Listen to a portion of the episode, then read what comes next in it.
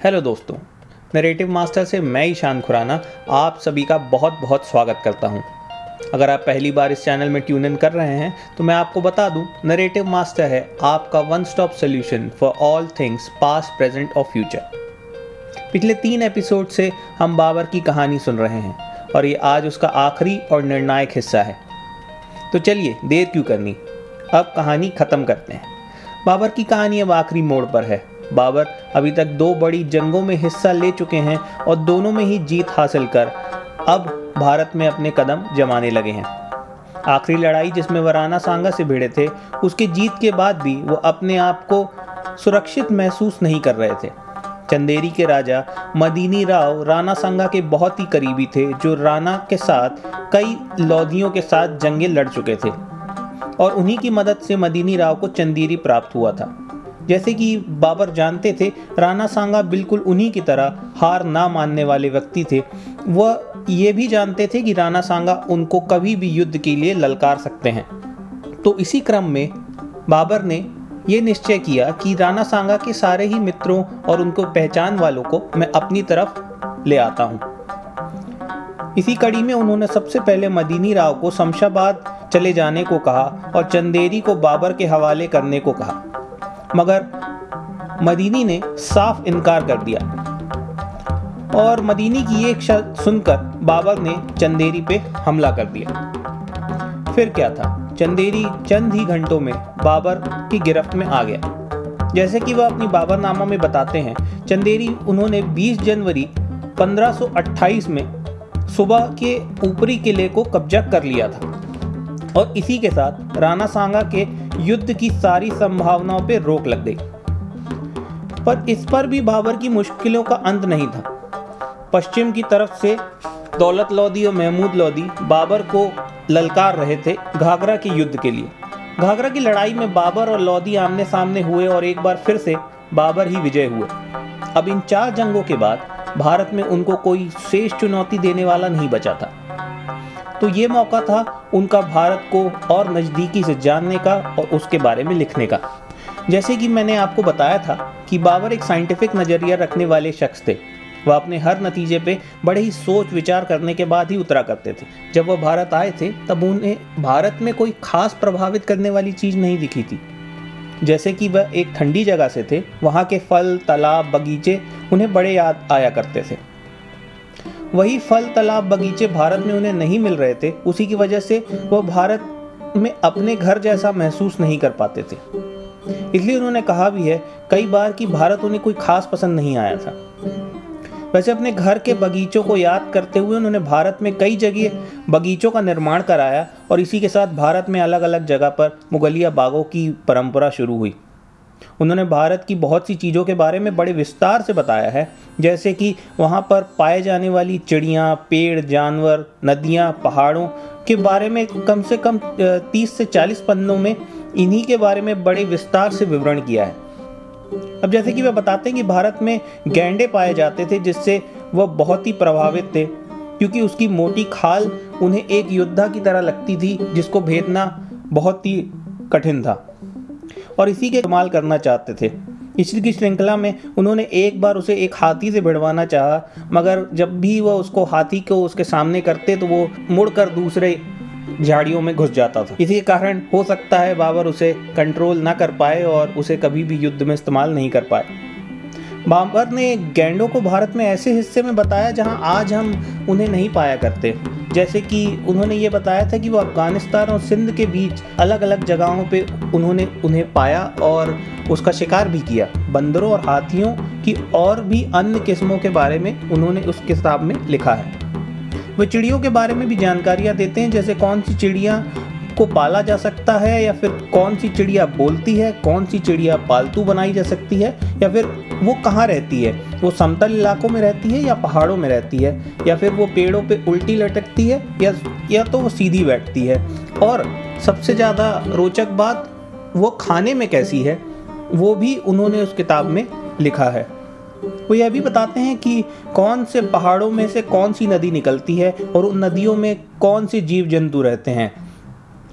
भारत में लगने वाले फल सब्जियों के बारे में भी वह लिखते हैं। वहाँ के आम उन्हें बहुत पसंद आए। इसके बारे में उन्होंने कुछ पंक्तियाँ भी लिखी थी। नज़ाक मेवा ए माँ, नज़ाक कुन बस्ता, नाजरीन मेवा हिंदुस्तान, मेरा प्यार और बगीचे की जान, मैं कहूँगा आम ही है फले हिंदुस्तान।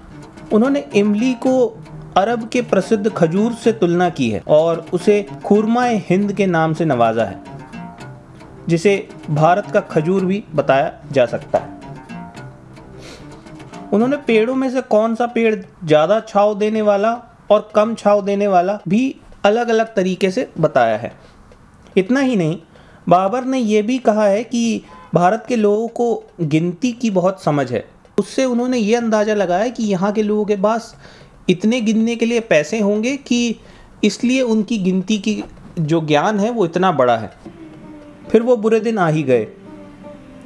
हुमायूं लाहौर से आगरा आते वक्त एक बुखार की गिरफ्त में आ गए। ऐसा बुखार जो उतरने का नाम ही नहीं ले रहा था। उनके सारे हकीमों ने यह कह दिया कि अब वो नहीं बचेंगे। फिर किसी ने बाबर को हिदायत दी कि वो अपनी कोई बहुमूल्य चीज़ को कुर्बान कर दें, इससे शायद हुमायूं की जान बच जाए। इसी के चलते कि किसी ने उन्हें कोहिनूर को कुर्बान करने को भी कहा। कोहिनूर की बात सुनकर बाबर कहते हैं कोहिनूर का मूल्य तो हमने निकाल लिया है, पर हमारी जान का मूल्य कोहिनूर से ज़्यादा ही होगा।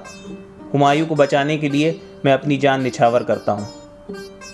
फिर बाबर ने हुमायूं के बिस्तर के तीन चक्कर लगाए और देखते ही देखते वो बेहोश हो गए। और कुछ ही दिनों में हुमायूं की तबीयत ठीक होने लगी और 10 से 15 दिनों में बाबर इस दुनिया से रुखसत हो गए। बाबर काबुल की जमी में दफन होना चाहते थे, पर हुमायूं ऐसा कर ना सके। उन्होंने आगरा के आसपास ही उन्हें एक जगह पर दफन करा दिया। बाद में शेरशाह सूरी ने उनकी यह ख्वाहिश पूरी की, जिसमें वो चाहते थे कि वो एक खुले आसमान के नीचे आराम करें, जहाँ पे एक बगीचा हो और उनकी, उसकी निगरानी कोई न करता हो। बाबर के जाने के बाद 21 साल के हुमायूं के पास हिंदुस्तान की कमान आ गई थी। पर तजुर्बा कम होने की वजह से, पर वो बाबर जैसा कड़क नेतृत्व नहीं दे पा रहे थे।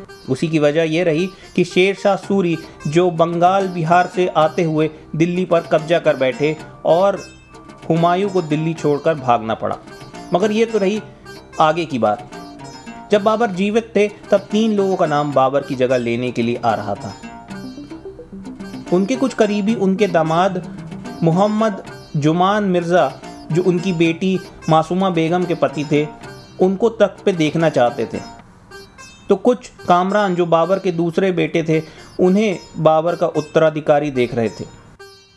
पर आखिर में बाबर ने अपने कुछ आखिरी बचे लम्हों में हुमायूं को अपना वारिस कबूला, जो कि वहाँ मौजूद लोगों में से एक उनकी बहन गुलबदन बेगम बताती हैं कि ऐसा ही कुछ वाक्य वहाँ पे हुआ था, जिस प्रकार बाबर ने हुमायूं को अपने पास बुलाकर उसको अपना उत्तराधिकारी बनाने का मन बताया। गुलबदन बेगम वही हैं जिन्होंने बाबरनामा को भी अपने अंजाम तक पहुँचाया। बाबर अपने आप में बहुत कुछ थे। वो पथिक भी थे। पथिक का मतलब होता है एक एडवेंचरर ट्रैवलर एक इतिहासकार जो हिस्टोरियन भी कहलाता है अंग्रेज़ी में। वो एक लेखक मतलब कि एक राइटर भी थे और एक कवि भी। उनका सफ़र हमेशा से ही कठिनाइयों से भरा रहा। ऐसे ही कठिनाइयों से लड़ते हुए अपने आप को मज़बूत करने के लिए ही वो हमारे सब के लिए एक प्रेरणा स्रोत हैं। इसी से जुड़ी हुई मैं एक बात आप लोगों से ज़रूर कहना चाहूँगा कि एक शख्स में हज़ार खामियाँ होंगी, मगर उसमें हमेशा खामियाँ ढूँढने के अलावा उसकी अच्छाई ढूंढकर अगर उसे अपने जीवन में हम कायम करें तो दुनिया की बहुत सारी बुराइयों से हम लड़ सकते हैं। और हमारे व्यक्तित्व में जो सुधार आएगा, वो हमारा और हमारे आसपास के लोगों के लिए बहुत ही फलकारक होगा। बाबर से जुड़ी हुई बाबर से जुड़ी हुई तमाम जानकारियाँ तो नहीं, पर उनमें से विशेष हम आपके पास लेकर आए, उसकी हमें बहुत बहुत खुशी है। आ, कुछ चीज़ों की जानकारी हम ढूंढते रहे कुछ किताबों में मगर विशेषता अयोध्या मंदिर और उसी से जुड़ी हुई कुछ और भी जानकारियाँ मगर हमें ऐसा कुछ भी उन किताबों में जैसे कि बाबर एक ऐसे शख्स थे जो बहुत छोटी छोटी चीज़ों को अपनी किताब में लिखा करते थे। जैसे कि कभी उनका पेट भी ख़राब हुआ या फिर उन्होंने क्या खाया था कि उसके कारण उनका पेट ख़राब हुआ ऐसी छोटी छोटी जानकारी वो अपनी किताब में बाबरनामा में लिखा करते थे। मगर अगर उन्होंने कुछ ऐसा कुछ कारनामा किया जिसका मेंशन, जिसका यहाँ पे उन्होंने विवरण नहीं दिया, वो हम आपके सामने नहीं लेकर आ पाए हैं। उन्होंने ज़रूर ग्वालियर के किले के बाहर वहाँ पे कुछ उन्होंने मूर मूर्तियाँ ऐसी देखी थी जो वो बताते थे कि उन्हें अच्छी नहीं लगी। तो उसका उन्होंने खंडन ज़रूर किया है। मगर उसके अलावा वहाँ कुछ और नहीं बताया है। इसी के साथ अब मैं ये सीरीज़ अब समाप्त करता हूँ। बाबर का जो ये फाइनल एपिसोड था, अब संपूर्ण है। और उम्मीद करता हूँ आपको मेरा ये बनाया हुआ एपिसोड पसंद आएगा। और अगर आपने पिछले एपिसोड नहीं सुने हैं तो वन टू थ्री इस सीरीज़ में ज़रूर सुने। आने वाले दिनों में हम अशोका के व्यक्तित्व को जानने की कोशिश करेंगे। इसी तरह बाबर के एपिसोड्स की तरह उनको भी आपके सामने लेकर आएँगे। साथ में मैं ये भी सोच रहा था कि कुछ अलग हिस्ट्री से हटकर आज की दुनिया के कुछ प्रसिद्ध लोगों की कहानियाँ भी आपके सामने लेकर आऊँ तो वो भी मेरे विचार में है। और सुनने के लिए आखिर में आप लोगों का बहुत बहुत धन्यवाद करता हूँ। इस सीरीज़ को आप लोग के सुनने के कारण जो सफलता मिल रही है, मैं उससे बहुत खुश हूँ। उम्मीद करता हूँ आप इसको और लोगों तक पहुँचाएँगे शेयर करेंगे लाइक करेंगे और वापस आना नहीं भूलेंगे। तो नमस्कार, धन्यवाद।